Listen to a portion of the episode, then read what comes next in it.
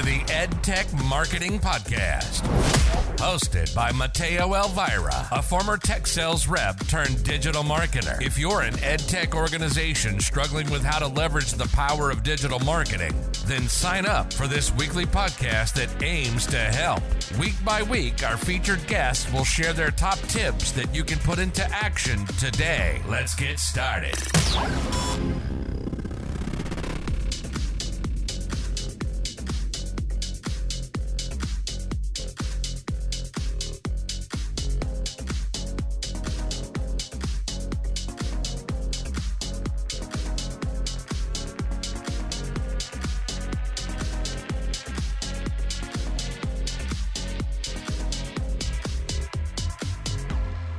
Doing great, man. Tell us a little bit about you, man. You are actually a former educator. Now you're working at an ed tech company, BrightThinker. Talk to us, man. What what led you to going into this field here, and why are you so passionate about helping schools? Well, it's real simple. I mean, I think all of your listeners can probably relate, relate to me. I'm the original burnt out educator, my friend. You know, I've had three major heart incidents in my life, and my last one, I got wheeled out of the school, and that was it. And my, my story is pretty, pretty much something that everybody goes through. I'm in the emergency room, and uh, I'm originally from Jersey, so you'll see the chain and my, my you know accent and my wife is one of the original Jersey girls. And if you know anything about Jersey and you've watched all the movies, you know the deal. She comes marching into the emergency room here in Texas, tells the emergency room doctor, "Get out." Looks at me and says, "You're not doing this anymore. This is number 3. You got kids to worry about." And I looked her dead in the eye and I said, "You're right. I have 500 kids to worry about." And she goes, "No, no, no, no. I know you love your kids at school, but you have five kids at home that take precedence over the 500. I looked at her and I said, absolutely not. I said, I love all those kids that I teach are a big part of my life, just like I'm a big part of theirs. And a teacher can relate to this because some of these kids don't have somebody at home or maybe doesn't have somebody around or when they come to school they're just uncomfortable and they depend just to say hello. Someone walks up to them goes, You having a good day? I'm glad you're here. That's something that's a big part for kids. So, my wife, who's not in education, she understands, but like most parents, they don't understand, right? Most parents didn't understand anything until the pandemic hit and they had to teach their kids. Now, teachers are saints. We're, we're the saints of the group. But my wife goes, You're done. You better find something else to do to help these kids. She opens up the door, and the emergency room doctor is still standing there with this look. Because he couldn't believe that she threw her out. She looks at him and goes, We solved the problem. He'll be better now. And she walked out. So I had to make a choice. She's right. I have my kids at home and I have my kids there. So what I did was is I left in December of 2020 at the semester. I was a head coach. I was an assistant coach. I was a CTE and social studies teacher, and I had to make a big change. So what I did is I came to BrightThinker, which is a K through 12 fully customizable digital curriculum, right? That is standards aligned for all of this. And I started playing around with it. And I'm certified in everything under the sun, right? All the companies out there, all the PBL, all the Canvas, all the Google, I'm certified in everything. And I looked and I saw what was there. So now I dedicate my life to helping teachers have a work life balance by using ed tech products. It doesn't have to be just mine. But like I said, I'm certified in everything. So if I can teach a teacher how to use the right thing at the right time, and you only have to set it up once and you have it every year, that'll give teachers more time to help the students that need it, because that's why we're in there. We're not in there to write lesson plans for eight hours. We're not in there to go to meetings for eight hours. We're in there to help students. So if I can help cut down that time, and help teachers have a work life balance when they're at home on the weekend, they're with their family, and they're not basing, I have to grade papers before I could take Johnny to baseball. If I can help teachers do that, I'm doing a lot to help teachers. And in return, I'm giving the student a fresher, sharper, more educated teacher. And on top of that, if they go with certain products, and again, not just mine, if they go with the right product at the right time, kids are getting rigorous, chunked, differentiated, fun learning. And everybody everybody's a success. That's awesome, Joe. What what do you think most people don't know about like the life of a teacher or like what it's like to be a teacher? Like for anyone that doesn't work in EDU, like what what should people know about like the life of a teacher right now? Whether you're a superintendent, an administrator, or a teacher, you not only worried about your kids, like I mentioned before, you're worried about every kid. So as a teacher, I'm worried about the kids in my classroom. Heck, I'm worried about the kids in the school. But we lose sleep over what is happening with our kids. We know they all don't have the best home life, or we just worried about, hey, are they going to be successful? Are they going to be able to do this? Johnny tried out for this team. So and so was on the choir tryouts. These kids come in and tell the teachers that they like these stories, and you're sitting there rooting for them. And it becomes a major part of your day, just like worried about what your kids, personal, biological, or the kids that live with you are going through. This is what you worry about. And what they don't understand is that, okay, we're there eight hours we get there an hour early, maybe earlier than that. We stay two, three hours. We grade papers at home. We write lesson plans at home. We volunteer our time to school meetings. We volunteer our time to do this, to do that. It's not an eight hour, uh, eight hour day, 40 hour a week. It is a lifestyle. It really is. You hear that from professional athletes? Well, we're professional educators.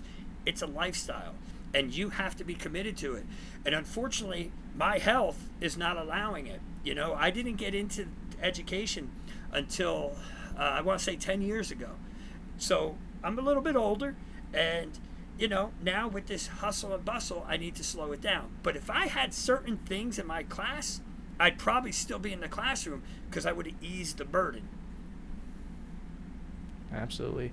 What message do you have for teachers right now that feel like they're on the verge of burnout and, you know, just any words of wisdom that you could share to prevent, you know, anyone going down what you had to go through way back when? Me personally, is take the time. Take the time to recharge, refresh. When it's the weekend, you take the time, you recharge, you refresh, you do things that make you happy. And if there are tools available in your school, which I will give schools this, schools are buying everything, right? What we have to do is we have to make sure teachers are learning them from the right people, not just another teacher. Another teacher might have it down to what works for them, but you want to learn it from the right people so you can do what works for you right? So that's number one. Find out what tools there are and take advantage of these tools. Remember, if as a teacher, if we're doing the same old, same old, and we're not looking at the future and being that lifelong um, student ourselves, we're not helping anybody. So, I, you know, take the time, see what they need, because when you find something good, you might save 40% of your time. If you find a program that grades all your stuff for you and you only have to grade the short answers or the essays, but it'll get the lessons out of the way for you, you're saving so much time and it still tells you who does what so then you can pick and choose and see what you need i mean those little things are important yeah. Or if there's something that the lesson plans are already written and you just customize it to you you actually saved half the time because it's there. I'm customizing it. And again i'm no specialist. I'm just an everyday teacher and educator like most people out there you know and i'm just trying to help people from what i have seen and what i have gone through and what i hear by talking to educators. That's how i met you i met you at a conference and you came up to me after you see me talk to every single person that came by i don't care if you aren't going to buy my product you're a teacher i want to know what's going on i want to help sure. you and that's and that's my deal Absolutely, yeah, Coach Joe. Uh, my mom actually just retired as a teacher for 30 years, and wow. COVID obviously had something to do with that. But she didn't really use technology, and COVID really forced her to like use things like Zoom and all these online programs when she was very like pen and paper, very old school, right? Like for someone like that, um, maybe an older teacher or teacher who may not feel as comfortable with technology, um, any any advice or any tips to like just make them more comfortable using like these tools like that you said like can really help um, save them time spend more time with their family like there's a lot of value in technology but it could be really scary for a specific teacher or a group of teachers any advice there Yes. So I'm very old school too. Even though I only started teaching 10 years ago, I'm a paper and pencil guy. I'm sitting here talking to you and here's all my note sheets, right? I don't have it I don't have it sitting on that side screen. So almost almost every school has a learning management system, an LMS. Think of Google, Schoology, Canvas, something like that. For those teachers who are a pen and paper type of person, they can transfer their lessons onto there, right? Have the students do the lesson there. And if they wanted to still print it out and have it in front of them, they can. Or if they want to have it right in front of them, they can do a whole bunch of different things with the markups and things like that. But to actually, instead of having to write out the lesson plan on a in a lesson book, which is probably what your mom did for teaching for 30 years, they can do it one time on the computer. They can even upload the handwritten sheet and it's there permanently. And if we take baby steps with teachers and people like myself, before we got on this, you asked me what I wanted to do, and I told you I don't know technology well enough to tell you.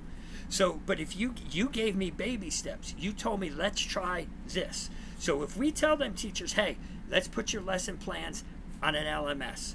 That is step number one, and they never have to write them again. They only have to edit them.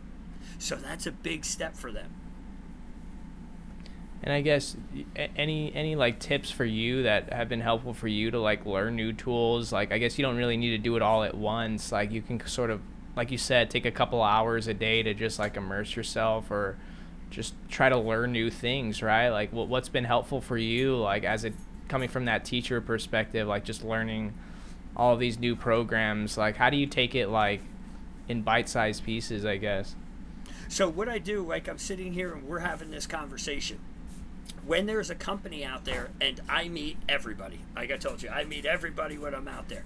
So I'll go and have a conversation with someone and I'll ask to set up one of these meetings. Say, hey, I just want to know. I'm not trying to sell you anything. So I'll go and my goal of the day, and just like I told my kids in a classroom, you have a 45 minute class. In this one hour meeting or whatever we're in, I want to get one thing that I can take away and have with me the rest of my life right? One thing, take away and have the rest of my life. So if I go to a competitor's meeting and find out what they're doing, and it's not necessarily their product, it's telling me how they use it. I am one of those salespeople, and I tell people this all the time, where I'm the best salesperson in the world when it comes to education, because I'm not going to just sell you my product, I'm going to sell you what works. I listen. You tell me what you need, and I help you find the right tool. I don't want to be your salesperson. I want to help be a part of your school. I want to help be a part of the journey with that. So if I can find one little thing each day that helps me improve me and my teaching, that's what I'm going to do. Right here, me and you. There's all these screen platforms. You have me on a different one, and I'm not going to say the name of it, but I'll tell you right now the sound is better, the video is better, the editing features are better. I just learned something brand new that I can take away from this and it can help me in the future because these videos are the keys to success.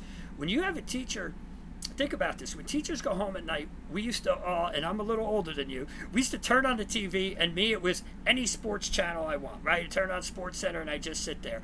Or you turn on old reruns of Big Bang Theory, or all those funny TV shows. Now people play on their phones and they look for YouTube and they look for things like that. If they see me come across with something that helps solve their problems and I'm energetic and I'm fun about it, they're going to come back and they're going to look for someone else who's doing the same thing. That in turn is going to help the student. That in turn is going to help the school, the district. Absolutely. Joe, this is awesome, man. Really appreciate your insights. For anyone listening here that wants to pick your brain more, or learn more about BrightThinker, or just like connect the network with you, where's the best best place to uh, reach you? Okay, so the best place is I'm not on a lot of social media yet. That's why me and Mateo are friends here. I'm not on a lot of social media yet, but I am on LinkedIn and I use LinkedIn more than other social media. And the reason I do that is because it's a business based networking site for a purpose. All right. Yes. Do I want to be friends with everybody?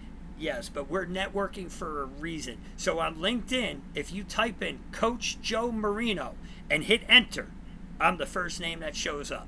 So connect with me on LinkedIn. I'd love to talk to you a little more. Hey, maybe you can teach me something because I'd love to hear it. I'm all about finding out new things. And I will be on the road for the next 10 weeks in various states. So I would love to see people. Cool. Any states that you'll be visiting here? Uh, yes, I will be in. I'm in Texas for eight days.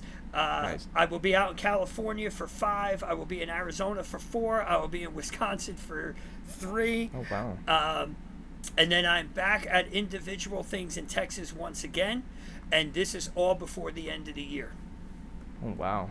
I don't. Busy, I don't even want to get in. I don't even want to get into next year yet. We're going to New Jersey, New York, California, Arkansas, nice. Oklahoma, Arizona, New Mexico, Utah and the list goes on and on.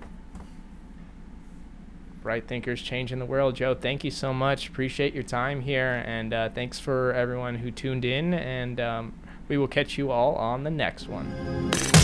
Thanks for listening to the EdTech Marketing Podcast with your host, Mateo Elvira. We hope you enjoyed our deep dive into all the tips and tricks you can use to help grow your EdTech audience. If you're keen to see these ideas can be applied in the real world, join us on the next week's episode. As always, you can head over to elvira.media to learn more about our digital marketing services for EdTech brands. That's all for this episode, folks. See you next time.